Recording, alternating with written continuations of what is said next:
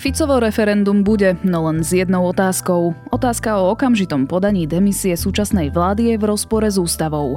Má referendum šancu na úspech? A čo by nasledovalo, ak by bolo platné? Je piatok, 28.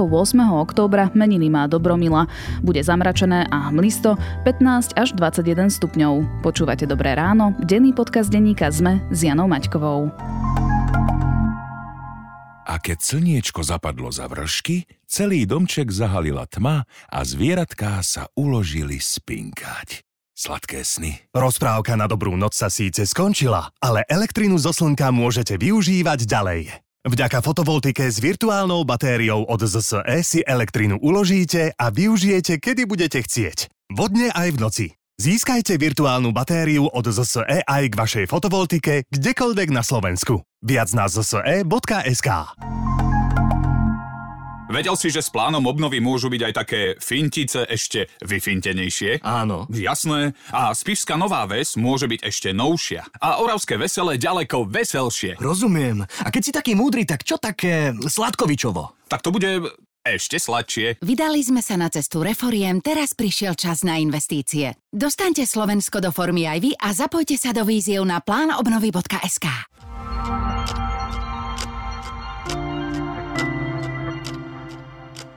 A teraz už krátky prehľad správ. Predseda parlamentu Boris Kolár prerušil schôdzu až do 8. novembra. Kolár už predtým posúval hlasovanie. Dôvodom mal byť hackerský útok. Na rokovaní poslaneckého grémia oznámil, že kybernetický bezpečnostný incident v Národnej rade je veľmi vážny.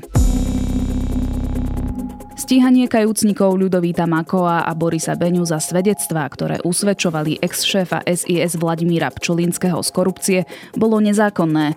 Generálna prokuratúra na rozdiel od minulosti tentoraz tzv. antitým nepodržala. Polícia v tomto roku eviduje rekordný nárast požitia alkoholu za volantom. Za prvých 9 mesiacov odhalila 8068 pozitívnych dýchových skúšok u vodičov. Je to najviac za rovnaké obdobie od roku 2015. UNESCO analizuje družicové zábery poškodených ukrajinských kultúrnych pamiatok.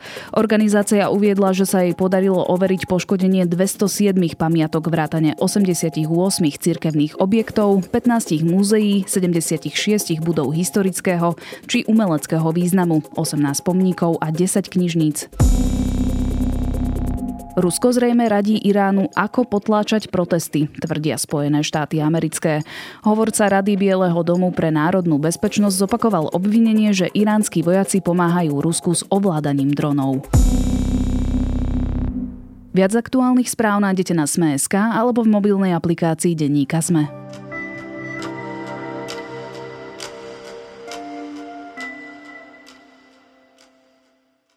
Na druhý pokus to vyšlo, no len čiastočne. Po minuloročnom neúspechu sa tohtoročná snaha Roberta Fica o vypísanie referenda k predčasným voľbám vyplatila.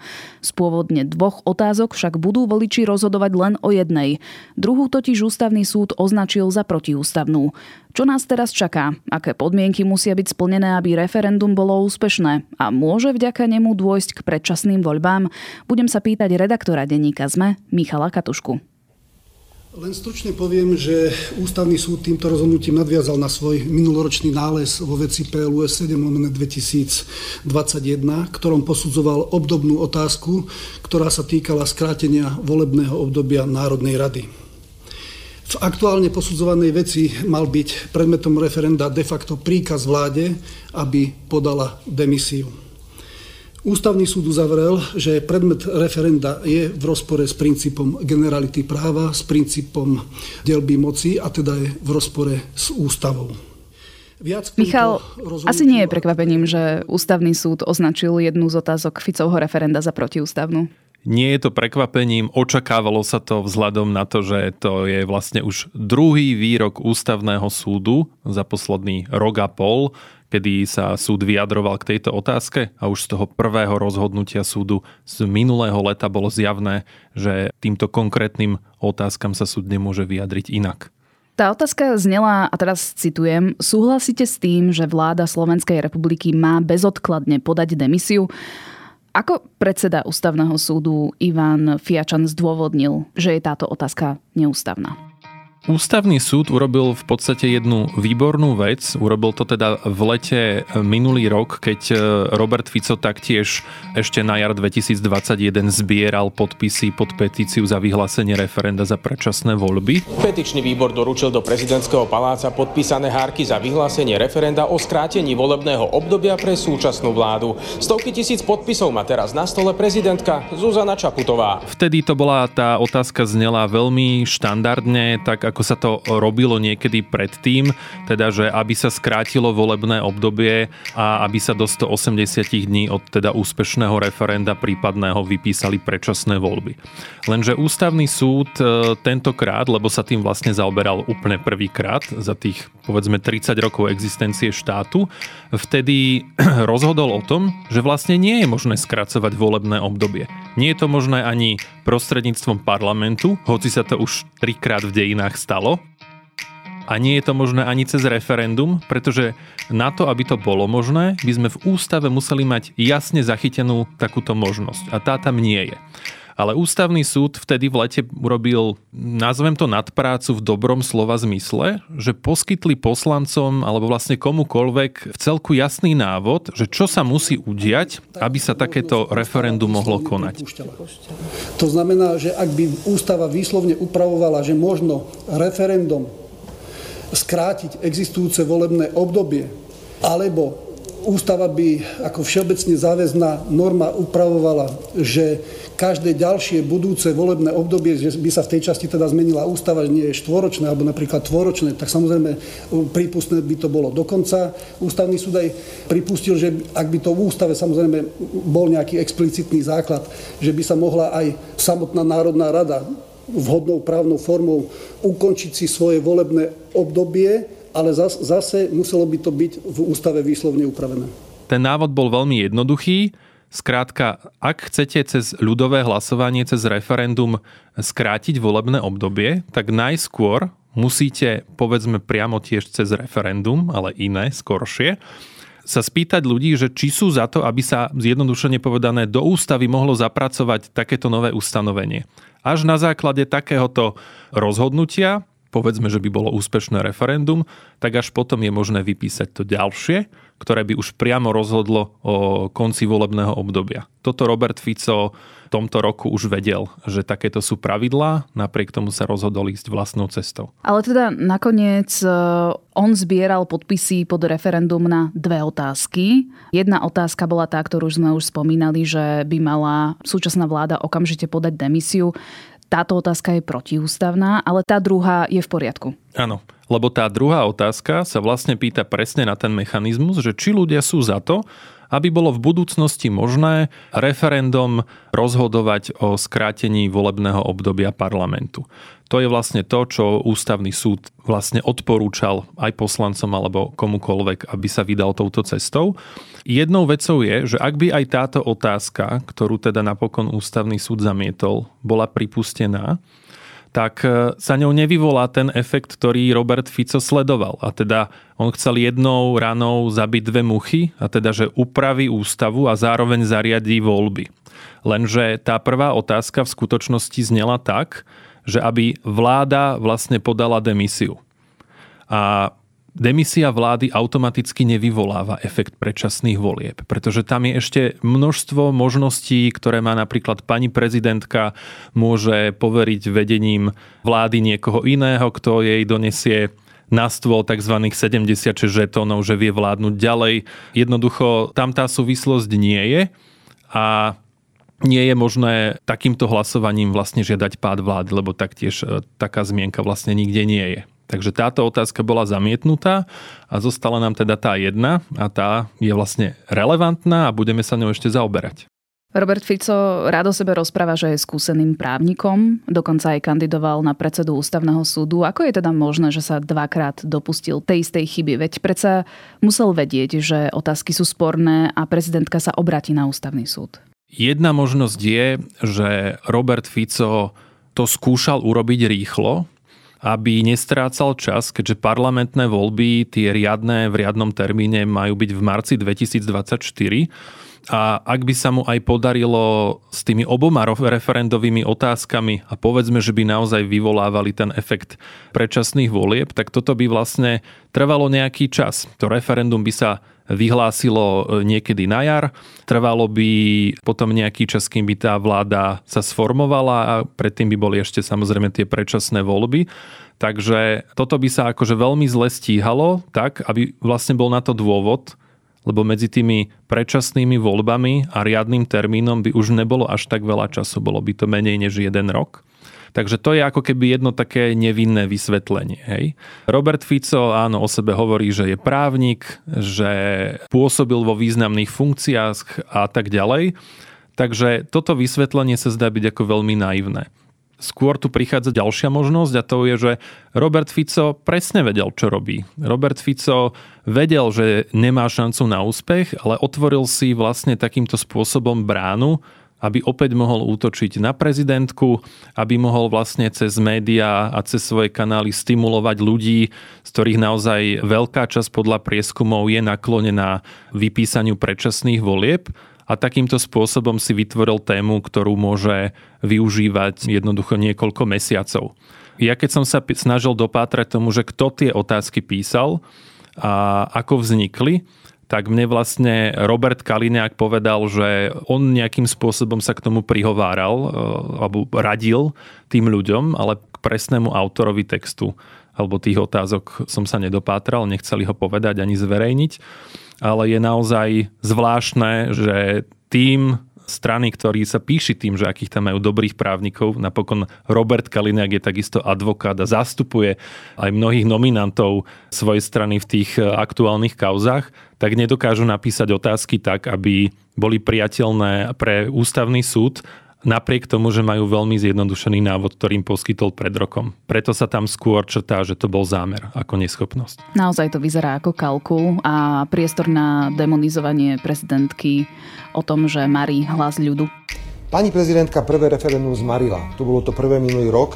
A teraz ho nemohla zmariť. Ona dobre vedela, že toto referendum sa už zmariť nedalo, ale urobila presne to, čo od nej eh, Západ očakával. Urobila presne to, že zabránila, aby to referendum bolo teraz v sobotu pretože pani prezidentka je súčasťou vládnej koalície, chráni Hegera, chráni Matoviča a všetkých ostatných, tak aspoň tak ho zmarila, že dala otázku, ktorá nebola podstatná. Na ústavný súd získala čas a to znamená, že referendum, ktoré by inak bolo teraz v sobotu, aj by sa ušetrili peniaze, aj všetko, bude niekedy v nasledujúcich 90 dňoch. Na to má pani prezidentka právo si vybrať nejaký deň. Ja som presvedčený, že pani prezidentka sa bude teraz baviť s meteorológmi, aby si vybrala deň, keď bude pršať, snežiť, keď bude fujavica, len aby preboha nedošli ľudia. Referendum teda bude vypísané s jednou otázkou. Ja ju Odcitujem, súhlasíte s tým, že predčasné skončenie volebného obdobia Národnej rady je možné ukončiť referendum alebo uznesením Národnej rady Slovenskej republiky. Teraz je teda na ťahu prezidentka? Teraz je na ťahu prezidentka. Pani prezidentka už v čase, keď dávala tú jednu otázku na posúdenie ústavnému súdu, povedala, že ona určite vypíše toto referendum. Teda minimálne s touto druhou otázkou, ktorá aj napokon zostala ako jediná to referendum povedala, že ho vyhlási do konca roka, čo znamená, že samotné konanie sa referenda by mohlo byť niekedy v januári alebo vo februári. To znamená, tam platia tie bežné pravidlá referenda, keď teda vypíše sa, podobne ako pôjdeme teraz v sobotu voliť, tak úplne rovnakým spôsobom pôjdeme do volebných miestností. Referendum je úspešné len vtedy, ak sa na ňom zúčastní viac ako polovica všetkých voličov a úspešné z pohľadu toho, kto ho navrhuje. A tých otázok je vtedy, keď aspoň viac ako polovica z tejto viac ako polovice voličov sa vysloví za áno, za tú zmenu, ktorou sa tie otázky smerujú. A má toto referendum šancu na úspech? Lebo ak sa nemýlim, tak referent sme zatiaľ mali asi 8 a len jedno bolo úspešné a to bolo o vstupe do Európskej únie. Áno, a to je ako keby ďalší rozmer toho, že Robert Fico si musí byť vedomý toho, že ísť cestou referenda na Slovensku je, je veľmi náročná cesta, ktorá na veľmi, veľmi pravdepodobnostných hodnotách nebude úspešná. A to aj v prípade, aký je tento, keď naozaj vidíme, že mnoho ľudí v prieskumoch chce predčasné voľby a nie je spokojných so súčasnou vládou a koalíciou, ale od tejto vôle alebo sympatii voči predčasným voľbám k tomu konkrétnemu aktu vojsť do tej volebnej miestnosti, zahlasovať správne, e, je veľmi dlhá cesta a preto je veľmi málo pravdepodobné, že by až takto veľa ľudí podporilo to referendum, že by tam naozaj išli a že by bolo úspešné. Nie je to vylúčené samozrejme, ale je to málo pravdepodobné. A navyše, aj keby toto referendum bolo úspešné, tak to neznamená hneď predčasné voľby. Ak by toto referendum aj bolo úspešné a ľudia by sa vyslovili naozaj, že chcú takúto zmenu, znamenalo by to, že parlament alebo samotní ľudia v ďalšom referende by získali túto právomoc. Vtedy by už mohol hypoteticky Robert Fico začať spisovať vlastne svoju tretiu petíciu za toto volebné obdobie, kde by sme si vlastne toto celé vyskúšali ešte raz, akurát, že už by to bolo ústavné a už by to bolo prípustné. A to by v praxi znamenalo, že to referendum by sa podľa takého skromného odhadu, no nech by to vyzbierali za mesiac, mesiac a pol, niekedy povedzme do marca, apríla. Bolo by to úspešné, tým pádom by sa vyhlásilo referendum na niekedy na jún. Aj to by bolo úspešné. No a napokon pani prezidentka by musela vyhlásiť predčasné voľby, ktoré by sa konali v septembri, v októbri. Čiže teda pol roka pred riadnymi pol voľbami. roka pred riadnymi voľbami a tam už je naozaj sporná otázka, že či toto je vhodné, alebo či je to žiadúce tak krátko pred riadnymi voľbami.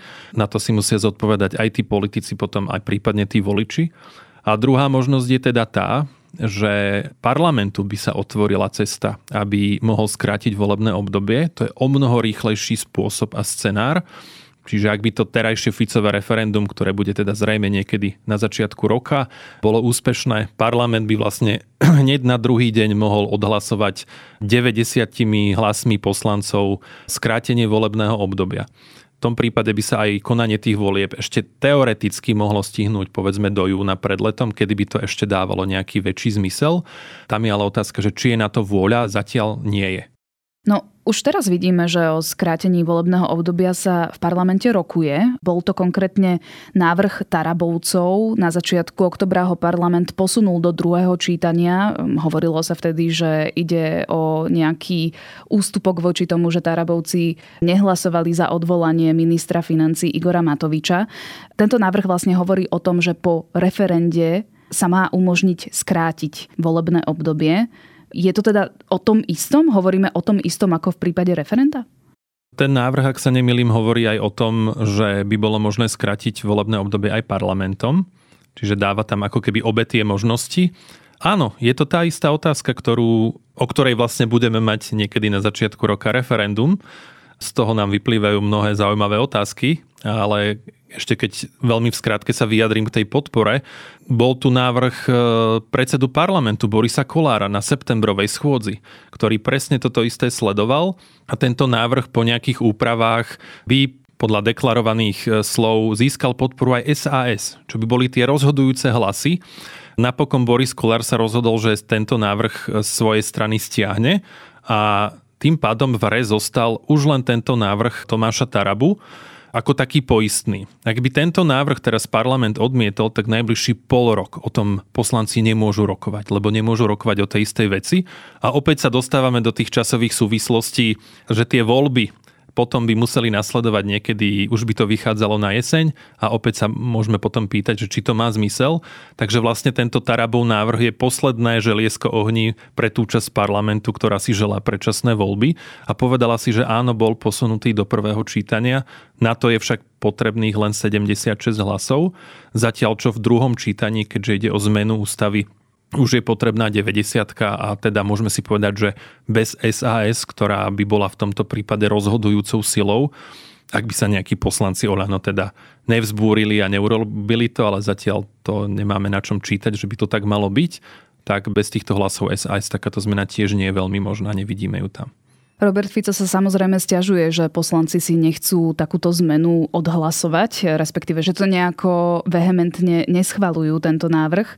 Ale To nie je úplne fér, lebo on samozrejme, keď bol vo vláde, tak taktiež všetky takéto návrhy na predčasné parlamentné voľby zmietal zo stola. No veď najviac si to pamätáme po vražde Jana Kuciaka, keď teda naozaj ľudia vyrazili do ulic a mali naozaj enormnú až viditeľnú rukolapnú snahu, že chcú koniec vlády Smeru.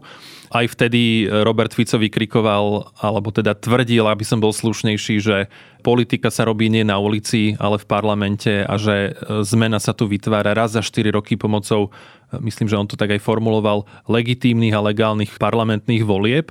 Teraz je on v opozícii a na tieto slova ako keby rezignoval, čo nie je nejakým spôsobom šokujúce a teraz on vlastne naháňa ulicu, aby mu nazbierala nejaké hlasy ktoré by umožnili predčasné voľby. Celá táto snaha je vlastne ale veľmi pofiderná už len kvôli tomu, že tu máme teda v parlamente tento jeden návrh, máme tu teda toto referendum, a teraz z toho vyplývajú tie zaujímavé otázky, že čo sa stane v prípade, ak by parlament predsa len sa rozhodol urobiť vlastne tú istú zmenu, povedzme v novembri, v decembri, o ktorej budú ľudia v januári alebo februári rozhodovať v referende. Ty vieš, Janka? Nie. Ani ja ti na to neviem úplne odpovedať, pretože my vlastne nemáme žiadny mechanizmus v žiadnom zákone ani ústave, ktorý by ako keby umožňoval stopnúť to referendum, lebo už by bolo vlastne zbytočné, ale ono by sa zrejme muselo aj tak konať, pretože nemáme žiaden zákonný nástroj, ako ho zastaviť. Ak by sa napríklad pani prezidentka rozhodla že to referendum teda nezorganizuje, alebo ministerstvo vnútra, že ho nezorganizuje, lebo veď vlastne už je duplicitné, tak by vlastne zo zákona zmarili referendum, čo je teda minimálne z prípadu ministerstva vnútra trestný čin. Prezidentku nemožno stíhať za takéto veci, ale jednoducho je to veľké porušenie nejakých základných práv. Takže to sa nemôže udiať. A teda hypoteticky môže nastať na Slovensku situácia, že ľudia budú v referende, ktoré niečo stojí, rozhodovať o niečom, čo už vlastne bude prijaté a už to nemôžu nejako zmeniť. No a tu sa mi natiská logická otázka, koľko nás bude referendum stáť. Akože v otázke, koľko stojí referendum alebo koľko stoja voľby, tam treba byť naozaj veľmi opatrný, lebo klasik povie, že demokracia vždy niečo stojí a ak chceme lacný systém, ktorý je naozaj veľmi šetrný k financiám, tak sú to rôzne autokracie, kde sa s niečím takým ako referendum alebo voľbami nezaťažujú. Čiže ono to nie je až také dôležité, ale pokiaľ by to referendum bolo naozaj zbytočné, tak je to potom na mieste. Referendum môže stať okolo 10 miliónov eur. Tie sumy sa rôznia, pretože tie posledné referenda boli dávno, to posledné bolo v roku 2015 a odvtedy aj náklady rôzne mohli stúpnuť. Voľby sa tiež pohybujú v horizonte niekoľkých desiatok miliónov eur, takže približne s touto sumou alebo v týchto rámcoch sa môžeme pohybovať. Budeme to samozrejme sledovať spoločne s Michalom Katuškom, redaktorom Denníka Sme.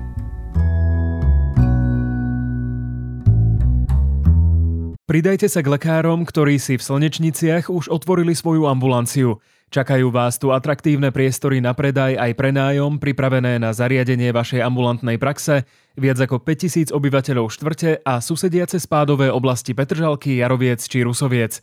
Pre viac informácií navštívte slnečnice SK Lomka ambulancie a nechajte vašu prax v slnečniciach prekvitať. Slnečnice. Všetko, čo čakáte od svojej štvrte. Volebné sľuby majú výzdraho tých, čo ich rozdávajú. Nie vás. Neplatte za kauzy vyššiu cenu. Využite výhodné digitálne predplatné ZME SK so zľavou až do 52% len do konca októbra. Viac na predplatné.zme.sk